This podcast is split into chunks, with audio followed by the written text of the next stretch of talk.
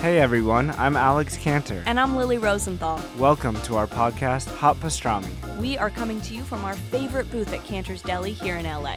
We're going to invite some of our friends to join us for a chat over some matzo ball soup and pastrami sandwiches. So join us for new episodes of Hot Pastrami every week on Apple Podcasts, Spotify, YouTube, or wherever you listen to podcasts. See you soon. Bye.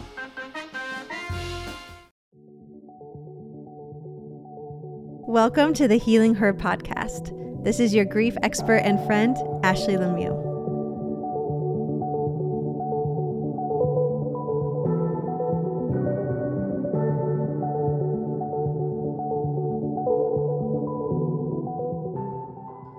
Welcome back to this week's episode of the Healing Her Podcast. I wish that you could see the setup we have right now for recording this podcast because it is actually so funny.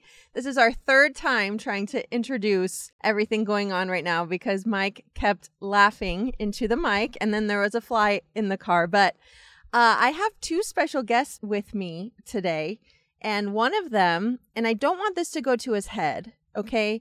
So I know saying this is going to have this go to his head, but it's okay. No, it won't. I'm as humble as they come. Okay. Well, our very most highest downloaded episode so far has been the one with Mike and I. And I know that you guys wanted to hear more from Mike. I don't think it's because of me. I think it's because we talked about whether or not we're going to have more kids. That's true. We did talk about that. I think that was a pretty good reason for people to listen. Well, regardless, people have been wanting you on the podcast again, specifically talking about marriage and relationships and how we navigate through things. So today we are so excited because not only are we in the car together, but we are actually also on Zoom with couples therapist Dr. Tracy, who, listen, I've followed Dr. Tracy now for oh my gosh, it's been quite some time. And she just gives the best tangible tools on how to help relationships with better communications and ways to just be more self-aware in your relationship. And she also just released a book called I Didn't Sign Up For This, which we'll talk about. But I'm so excited to have this conversation. Dr. Tracy, thank you for being here with us. I'm so thrilled to be sitting with both of you. I wish I could be in the back seat of the car, squeezed between the car seat right there, so we could do this in the car. I can't wait for us to talk more today. And also thank you for both of you for opening up and sharing your lives with us on this podcast. Well, it's our privilege too. This is honestly so fun. Dr. Tracy actually just sat through Mike and I trying to figure out the extension cords and the setup for the podcast. So right now, because you can't see it, maybe I'll show a clip on my Instagram, but we have two mics going. We have two computers, one that is recording the episode, one that we are talking to Dr. Tracy through. We have the baby monitor also on because we just put Annie Ray down for her nap. We have the camera. We have all of the things, and it is a whole... Oh, and the camera or the computer that we're using to record Zoom is connected to an extension cord that goes out of the car to the front of the house because we needed to charge my computer because I didn't know we were needing to use it and it doesn't have enough juice. So here we are. This is honestly going to be so good today. And what we are going to talk about with Dr. Tracy today is she's going to help us answer the question of why can relationships feel resentment after having kids? And how do we work through that? Which I love that we are about to have this conversation because I feel like it's something that affects so many couples, but it's also not talked about because I don't think a lot of times we even know that that is what's happening. So we don't have the language surrounding it. And then if we do know, we can just be so freaking frustrated with each other or ourselves that we're not sure how to navigate forward. So I would love to start, Dr. Tracy, with why can resentment come after introducing kids into a relationship? Such a good question. And also just acknowledging the fact that we don't talk enough about this super common and difficult emotion. Before going into why this shows up, let me just give a little bit of a definition of resentment. And I know many people listening will be able to relate to it, but resentment is a complex emotion. And it's often, I like to describe it like it's the tip of the iceberg that is covering a whole other body of other emotions, what's underneath the water. And so oftentimes people will feel sad, disconnection, alone, lonely, anxiety, fear, envy often shows up with resentment, which I think is such a big one. And if we don't address this emotion, it slowly erodes at the health of our relationship. Why does it show up? I've come to realize there are two key reasons why it shows up in our relationships.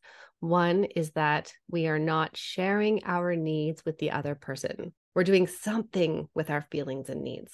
Many people stuff them down, they push them away. We don't share them. Maybe we share them to a friend, but we don't share it in the relationship. So one, we don't share our feelings and needs, or two, we're sharing our feelings and needs, but maybe we're doing it in a way where our partner doesn't understand it or our partner can't respond to it. And so our needs are not being met from the other person. Oh my gosh, that is so good. I have to say that for me, I think the first time that I felt these feelings that we're talking about with feeling resentment was a 1.5 years ago when we had our newborn, and I was really struggling with breastfeeding. And it became this whole family affair of trying to feed her. We were doing a drip, what was that called? Like a drip system, trying to get the milk into her. I can't remember the name of it, but it was this tiny little syringe that was connected to the smallest looking tube you've ever seen. And it was like 3 or 4 feet long. And we would attach it to Ashley's chest with tape so that it would like drip milk through this little tube so that Annie Ray would think that the milk was there, and then it was crazy. We were trying to teach her how to latch. And anyways, it became this all-day process of just trying to feed her. I had a low milk supply. So then when we weren't trying to feed her, I was then trying to pump to get up my milk supply or to try to supplement with a bottle because she wasn't latching. It was this whole thing. And the first time I felt resentment was when she was finally asleep and there was a break and Mike was able to go and work, but I was having to sit and be attached to my pump all day, just feeling like I never got a break. And I started feeling just like this burden of trying to feed her was on me, even though Mike was involved, even though I have a very supportive, involved partner and he's such an involved dad. I still felt this resentment because I felt like I was carrying all of this weight that I didn't want to be carrying. I didn't know it was going to be this hard. I didn't know how to work through that. But that was the first time that I felt it. What are some common ways that women might feel resentment, you know, kind of in those newly postpartum days? Is that something that's common? What does that look like? I love what you're bringing up there, Ashley. And I know so many people can relate to that story. And there's an element in there. There's a few in there. One is this feeling of it's not fair. It's all on me. It's not fair. That can show up. The other piece is envy in a way that Mike could just freely go and do this other piece. Whereas for me, I have to still do this thing. I'm also thinking of the loss or change in our identity and how it feels, and I can remember feeling this in my own postpartum experience where I would watch my husband leave, go to work, and it's like his life didn't change and mine did. Or the moments where you become the default parent. We know that in general, women tend to be the she-fault parent, default, and your partner goes on to doing their things as if nothing has changed for them. Or we also start to see resentment show up when the mental load becomes heavier. So it's not just the visible labor of actually changing the diaper or feeding baby. It's also on top of it in your mind, tracking when is nap time, tracking when are we going to start solids? What does that look like? Thinking about all of these different pieces that make up this cognitive labor that we hold inside of us. And it really comes back to also this piece around us not being able to communicate it with our partner, to be able to have a conversation and be on the same page and find solutions together. Oh, that is so good. Mike, do you remember, you probably don't remember this, maybe you do, but I just had this thought that was triggered by something that Dr. Tracy said of this mental load that most often women carry. But I remember it was several months ago, maybe even a year ago, but you were doing something with Annie Ray. It was either around nap time or it was feeding her. I cannot remember, but you started to ask me either how much she should be fed or when she was supposed to go down for her nap again. I literally can't remember what one, but then you quickly stopped and you said, never mind, I can figure this out. And I wanted to bring that up because something that you have done that I want to acknowledge is you very much share the mental load of raising children. And I would love for you to share to couples who are listening what that looks like for you and how you got to this place of just knowing and taking ownership of what to do.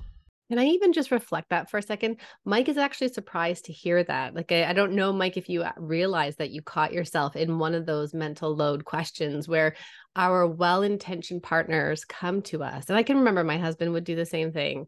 So what are we going to do for this meal? Or when's the nap time? What's the best onesie to do for bedtime? And it's coming from a good place. And at the same time, we don't realize that it puts in heterosexual relationships, it puts mom in the CEO role. It means that she is the director and the manager, and she has to make all of the decisions, and she's going to hold the note cards, and the other person is an employee or part of the team, rather than both people being on the same team, where Mike, you in that moment can realize, oh, hang on, I can figure this out. I am that fair share parent as well. This question could have a very, very long answer. Take as long or as little as you want.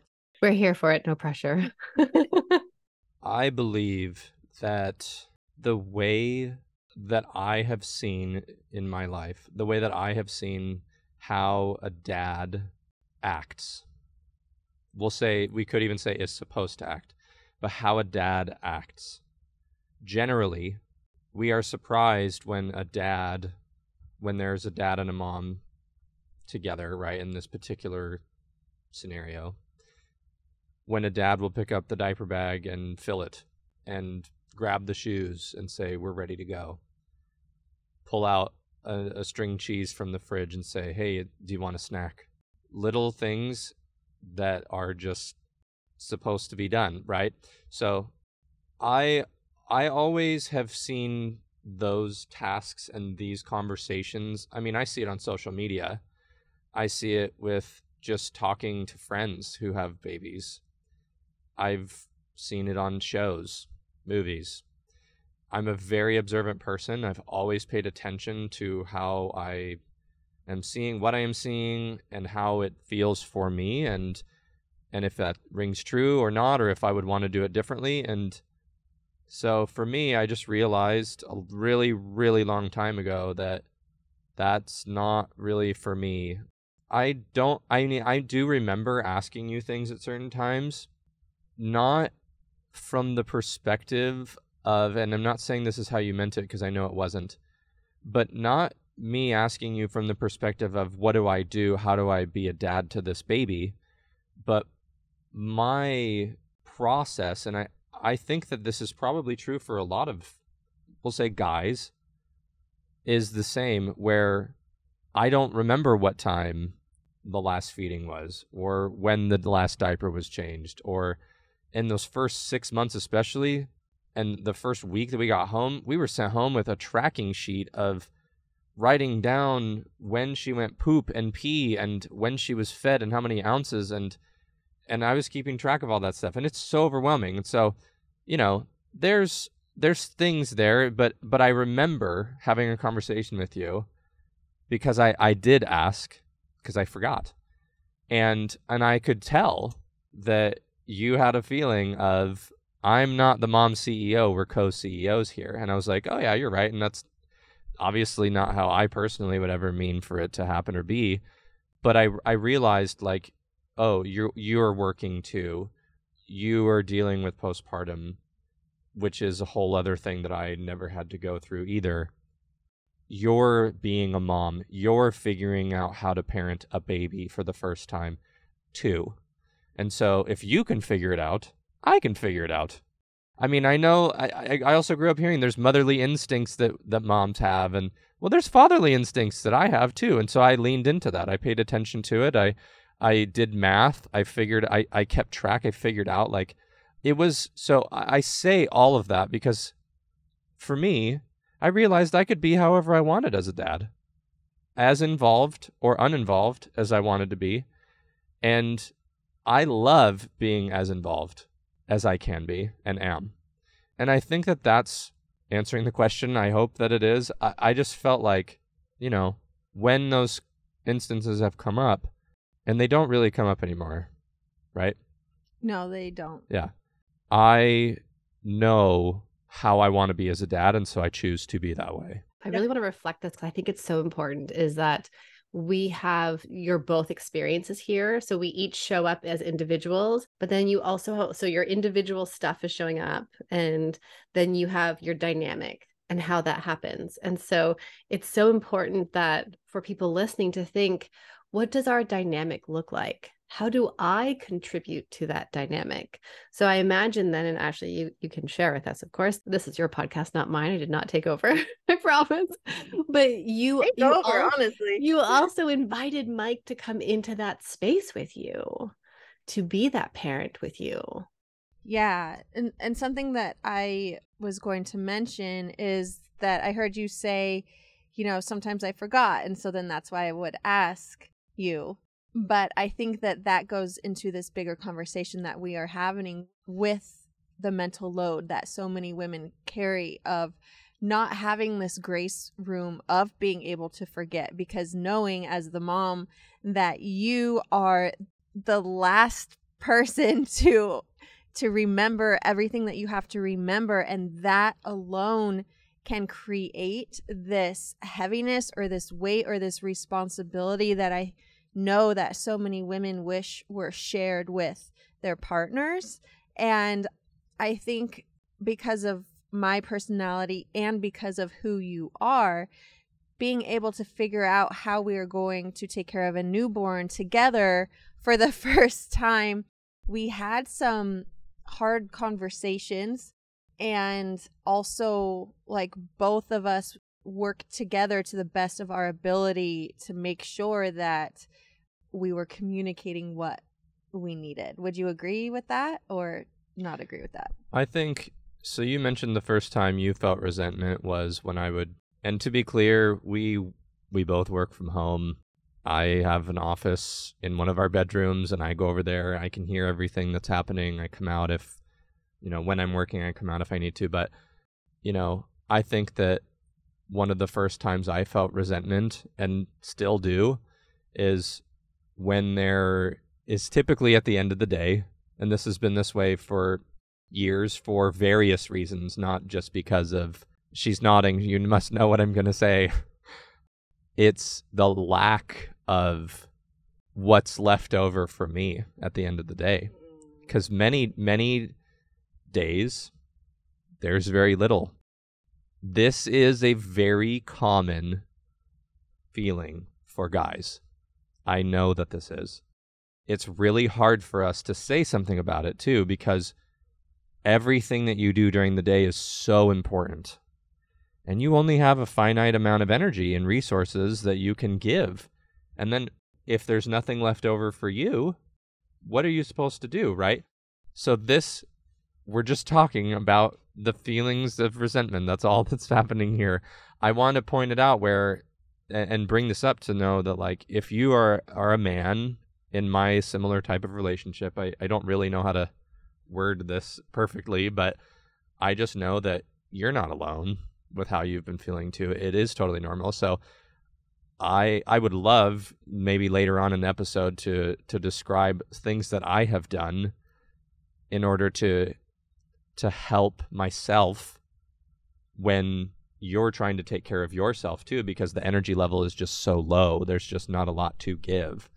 Yeah. So I'm so glad that you brought this up, because I really want to hear from Dr. Tracy about this.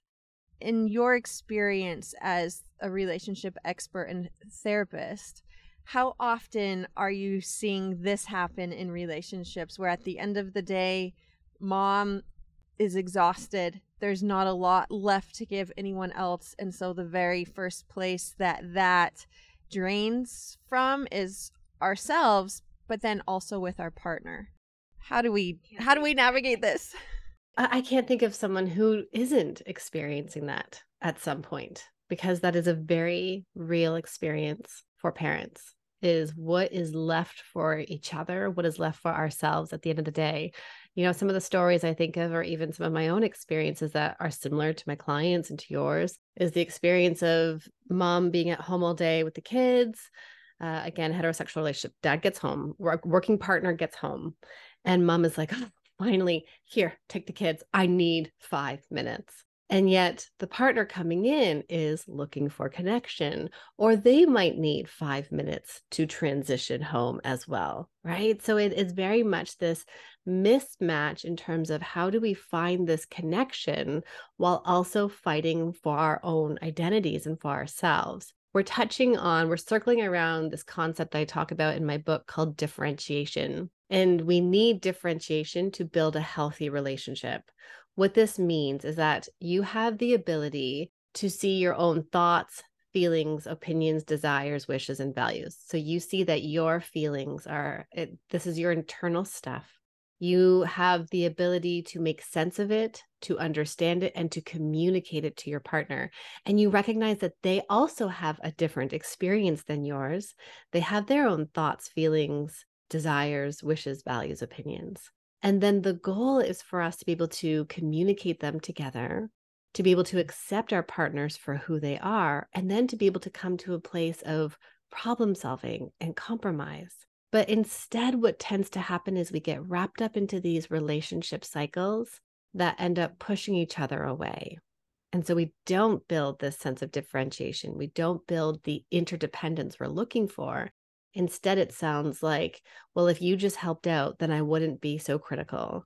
And the other partner says, if you would just be kind to me, then maybe I would help you more.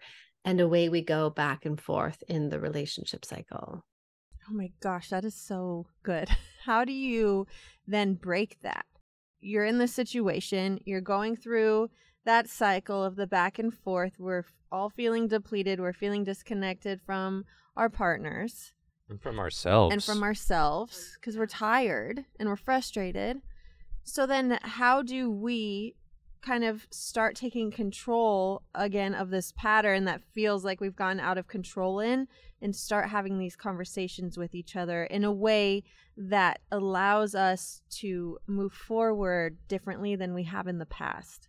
The first thing you can do is when you notice one or both of you feeling escalated, or feeling, other words that are used are feeling triggered, feeling overwhelmed, the experience of being outside of your window of tolerance, where you start to feel confused, or maybe you're like shaking your leg, or you're crossing your arm, or you just start to get more angry and frustrated and bigger and louder.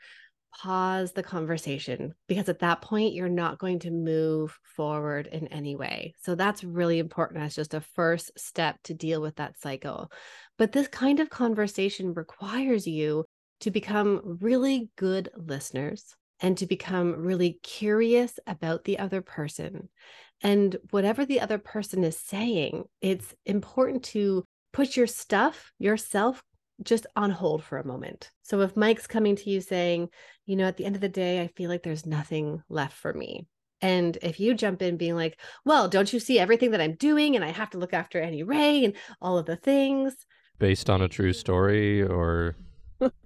it's me, Mike. I've been there. It's me. I know all the skills and tools and strategies. I help people every day, and I will go home and do the same thing. I'm a human too. But so this piece, though, is about being able to, again, there's that word differentiation. I'm going to differentiate. My partner is coming to me and telling me something important. It doesn't mean I am bad or wrong or flawed. I have to understand what they're saying first. And then I can share my experience and they can understand what I'm needing and wanting. And then we've got to find a solution. What does this look like? It's that thought of, what they're telling me right now doesn't mean I'm bad or wrong. I think that is so powerful, and not then just trying to deflect everything or point it back on the other person, but really being able to sit and listen to what they are saying and needing, and then trying to make something happen from what we are hearing them say.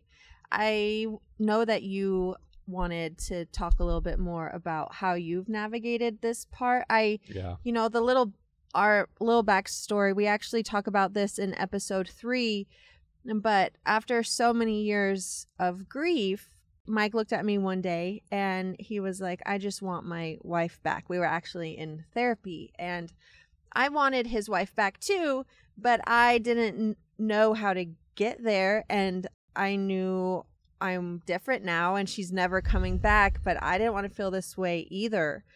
And so that has been a really big process for me just personally. And then you add a relationship into that and trying to be a wife when you are different than you were, me trying to figure out how does that look like showing up for my marriage and in motherhood. I mean, there's so many things, right, that we are all going with just living through this very human experience. But I heard you mention that there are some things that you have implemented, knowing that my energy at the end of the day is depleted and how you've just learn to live with it, which I hate that this is what you have to say, that you've learned to live with it, because I haven't figured out yet how to get out of this cycle. I would phrase it a different way. I was being funny. That wasn't funny. But there is always truth laced with sarcasm. So here's the deal. To think that you would be the same. Like, that statement of I want my wife back was a stupid thing for me to say. I think it was a really real thing for me to say. It was real, but it was an unrealistic thing. It was how I felt in the moment, but hindsight, it was very unrealistic for me to say that, because now, knowing what I know now about trauma and grief, I would never have said that. Like today, if we had that conversation of who I am now, but I had to learn this. You never would be the same person that you were ever again. Just like tomorrow, you won't be the same as today, which, right? That makes sense. But what would you say instead? If you could rewind that tape, knowing what you know now, what would you... That I want to get her to a place where she feels like she can function at a high level, is capable of being who I know that she can be mentally, physically, emotionally, spiritually, all those things. Mentally, because I saw her, and what I wanted wasn't necessarily for me. I wanted it for you too. Or it wasn't just for me. I wanted it for her too. I wanted her to be able to feel happy again and fulfilled. And that's not where we were, right? So what has helped me, right? That was the question, is managing my expectations for our relationship. Understanding that, yes, you are different. Your and my relationship is never going to be a carbon copy of anybody else's. So it's tricky, because you can ask friends. You know, we've talked about in therapy, but like our relationship, but I choose really not to like talk about our relationship with my friends and other people. It's just something I've never wanted to do or felt comfortable doing. I just don't feel like it's really anyone's business other than ours. So I, usually go to you. Most men that I've interacted with do not talk about their relationships in general with each other. Yeah. So this is pretty, hearing this and me saying it is unusual. Is that right? Is that healthy to not be talking about it with each other? For me, I think it is the right thing to do, because as a man, if I see how one couple or group of people act, my initial thought is to think that this is how most people are. It's like the first thing that I see. I have realized that that is not necessarily the case. So that's why if a guy is never going to talk about this in a group, ever. That has never happened to me. We've never had like a heart-to-heart, unless you're like at a campfire and maybe people are drunk. Which you don't go camping. Which I don't do either of those things. So why do you think that is, though? Why don't a group of men talk about the hard moment in their relationship? I think it's because we are conditioned to not be sensitive from the time we are babies. I think that's why. Because there are predisposed conditions and behaviors that we as males are supposed to fall in line with. So that's why I think. If we do have men listening, I want you to hear this.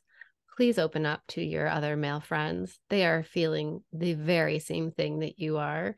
And to answer your question, Ashley, I think there's a difference.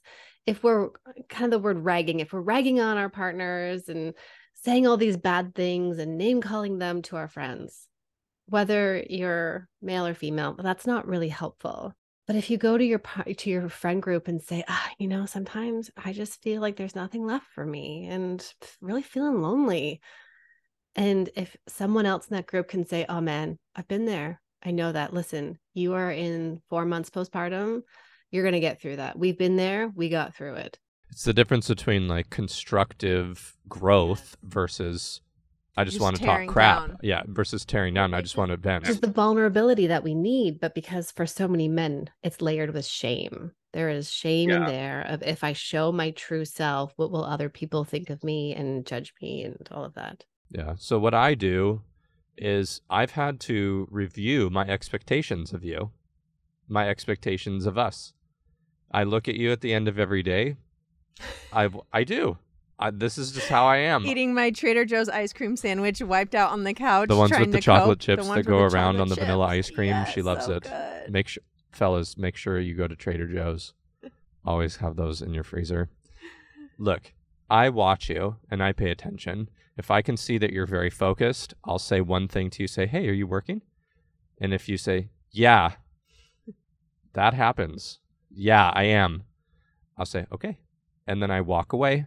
I go do something, I sit on the couch next to you, I try to be productive, and then I wait for the moment when you put the phone down, the computer goes away, and your sweet voice comes out and say, so do you want to watch a show? And that's when I know, okay. And I think that if I just continue to accept who you want to and choose to be, I'll be fine. If I have an expectation for you to be anyone other than who you can and are being, then there's going to be friction. So I have learned how to love who you are, no matter the tone, the voice, whether it's something that I want or not. And that has significantly helped me to lower or raise or just manage and understand how I feel when it's happening. There's no real other way that I can see of how to do it, right?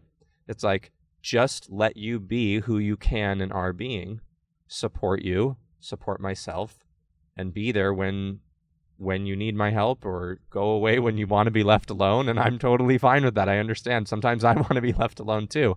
So I don't know if that's part of differentiation. Mike is saying, I don't take it personal. I see you're in a work mode. It's not about me. It's not about my enoughness or my worthiness.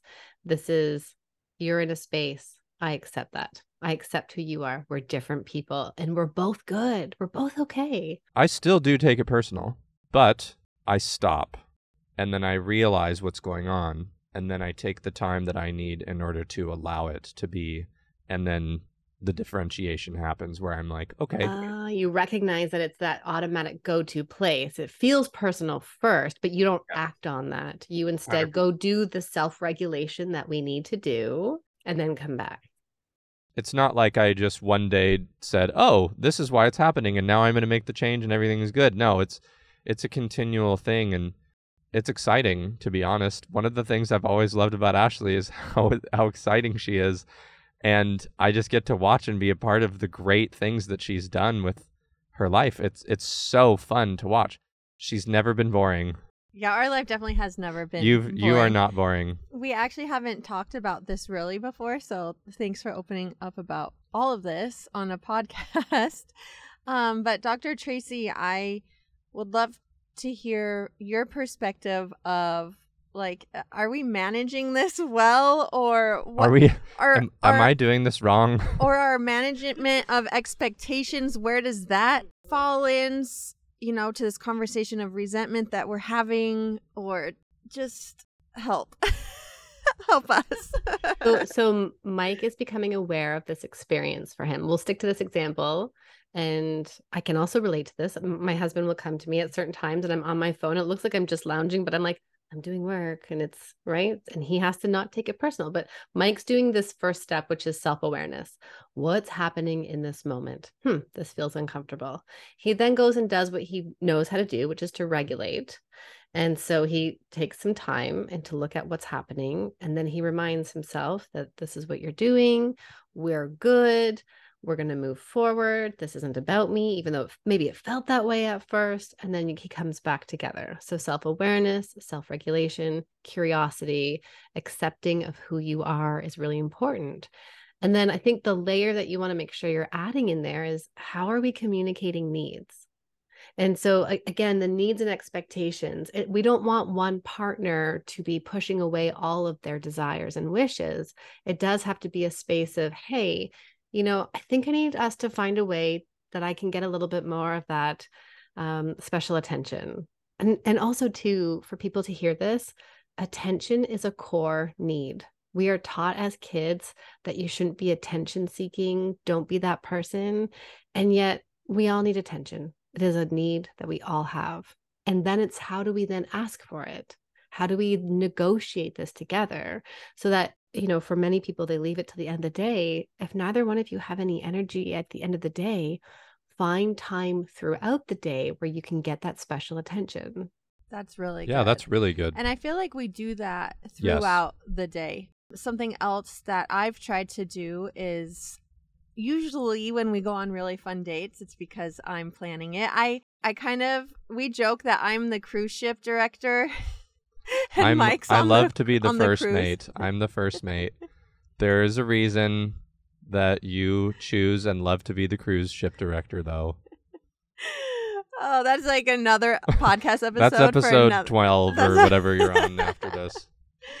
But I do. I think that is one of my ways where I hear what you're saying and you're feeling throughout the week, and then trying to do something fun where we can come together. And a lot of times that has to be at home because just of the season of our life that we're in. I also know, because I know there's a lot of women who are listening right now where at the end of the day, that truly feels like your only time that you have to yourself. Right now, I'm trying to fit in working full-time workload on maybe 3 hours a day. And so then when the baby goes down at 6:30, it's like, okay, I have 3 more hours tonight. I have to get this done. And so then sometimes I feel like my work, not just being interrupted, but it's like, does he not see I'm working?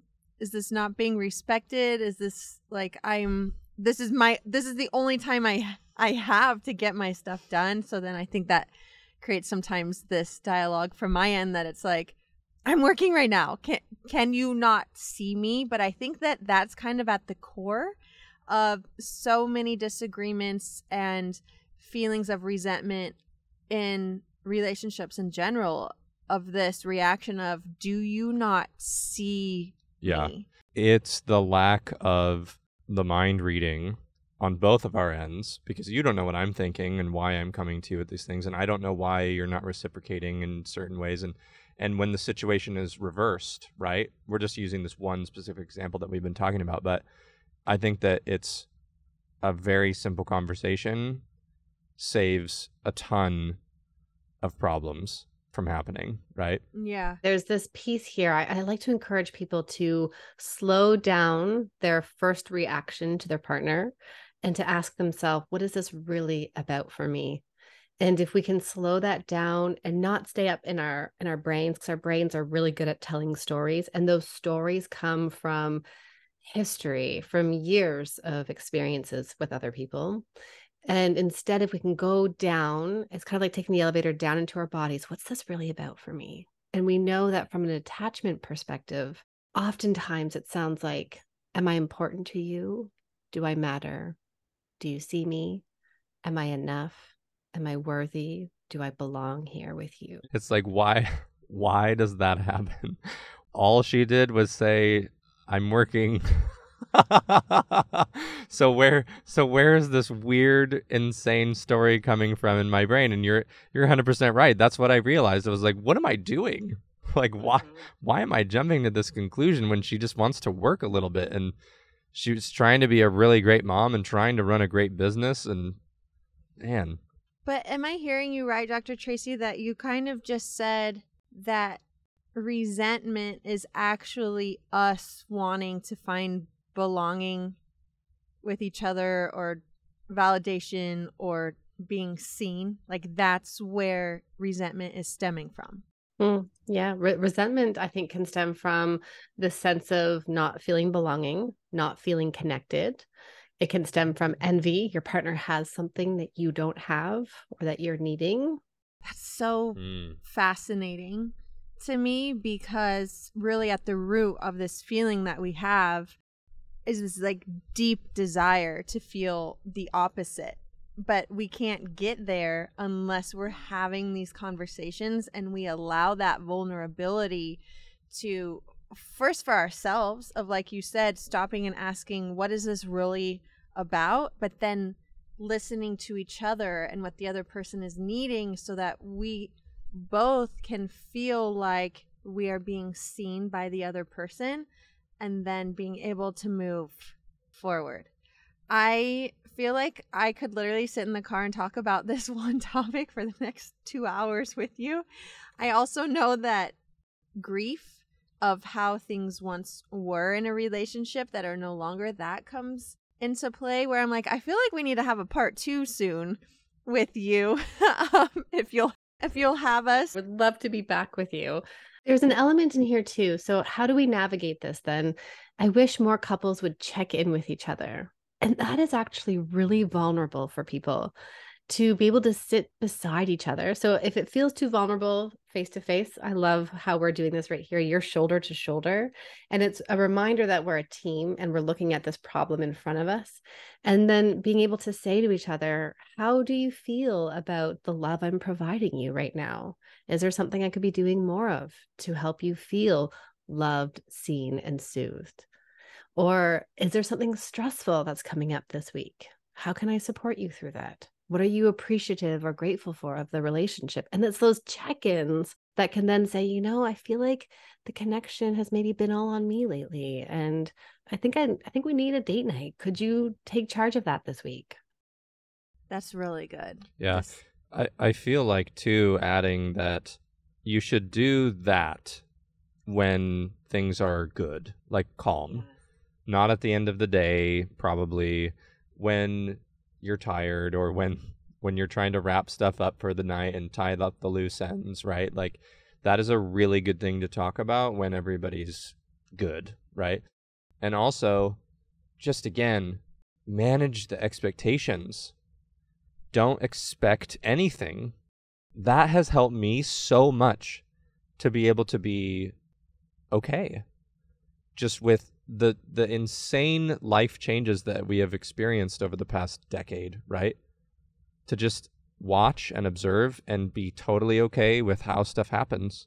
I think that can work in relationships where both partners are equally involved to the best of their ability. But I know that there's also a lot of relationships where being okay with that lack of expectation means that someone in the partnership is just going to be carrying totally agree with you. Totally agree. That's the right circumstance. Which is why I love everything that you have given us tangibly today, Dr. Tracy, because it's like, okay, these are tools that I can actually use to go have a conversation with my partner about. Before we wrap up, because I literally could keep talking about this for the rest of the day, but I would love to end with this question of, for those who are listening who just feel like this still feels maybe so far away. Yeah, far away, hard, scary, they're nervous. Where is the very best place for that person to start? How do they know where to start? We often want to start with words as if we need to resolve conversations, but we actually need connection first before feeling safe to go into hard conversations. So I recommend to people, start planning or revisiting those little rituals that you used to have in your relationship. That might look like before turning to your phones in the morning, turn towards each other. Give your partner that 30-second hug. It might feel hard because you might be thinking, why do I have to do this? And you do it. You do it because you're there, because you're here first, you're listening to this episode, and you do it because your relationship matters to you. So these small, frequent things that are you turning towards your partner, saying, I see you and you're important to me. Go for the walk. When you're out pushing the baby stroller, hold hands. Or carving out 10 minutes. You know, if your kids are old enough for screen time, give your kids screens, give them the 20 minutes. And then you guys sitting at the table, chatting about what's been happening once a week. That's a great way to start. Or sharing, sorry, Mike, my list is long. No, share one emotion at dinner. We all sit down, eat dinner together, and you say, tell me one emotion you felt today. Not frustrated. We want to hear the other emotions. And my job is I will listen to what you say, and I'm going to ask questions about that one feeling you felt today. And then we take turns. And that is a great place to start. That's awesome. Think about if we do that with Annie Ray every day or even multiple times a week and how she'll learn how to talk about. I just had one really quick question. Instead of looking at the phone first thing and turning to your partner for 30 seconds, is it okay if they go brush their teeth first? Is that recommended or is it kind of just up to us? I thought you said you didn't have expectations. I'm just asking, like, what's normal? Not even necessarily an expectation, just like what's appropriate. Wow, Mike, are you trolling me right now? No, not at all. Trolling my morning. I'm asking if you need me to do that. Wow. One of the things we did with our kids is we started doing 3 things we're grateful for at the dinner table. And with them, you know, it was like, I'm grateful for chicken fingers. I'm grateful for TV. And, you know, it is what it is when they're younger, but you keep modeling it and you do I'm grateful for you. I'm grateful that I have a partner here doing this with me. And they hear that it's modeled and you're also practicing it in your relationship. Thank you for everything that you have gifted us with today. This feels really manageable. It feels like there's a starting place. I also think a great idea could be, you know, you're reading a new book called I Didn't Sign Up For This by Dr. Tracy, and you can invite your partner to join in reading with you. Yeah. So Dr. Tracy, as we say goodbye, where can people find your book and find you so that they can be equipped with more of these tools that we've talked about today? My main hangout place is Instagram at Dr. Tracy D. Please come say hello to me in my DMs. It's my favorite thing when people listen to me on a podcast and they come and tell me that one piece that really stood out for them. But then I also have lots of free resources on my website, and the link to grab my book as well is there. And that's drtracyd.com. Thank you. We will add all of that to our show notes so that you guys can easily go find her. Go grab her new book. We're all rooting for you. Thank you for joining us today. Just having a conversation about relationships. We know that it can feel tricky and messy. I mean, you've just heard us talk about things that we haven't talked about for a while. So I just want to honor you in saying that I'm just proud of all of us for doing this work, even though it's hard. And until I see you next week, take good care of yourself.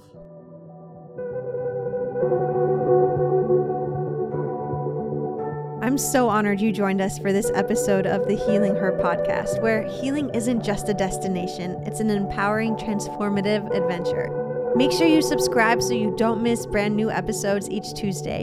And if you're ready for more tangible tools, make sure you grab my best-selling book, I Am Here, wherever books are sold, or in the link in the show notes below. Take good care of yourself until I see you again next week.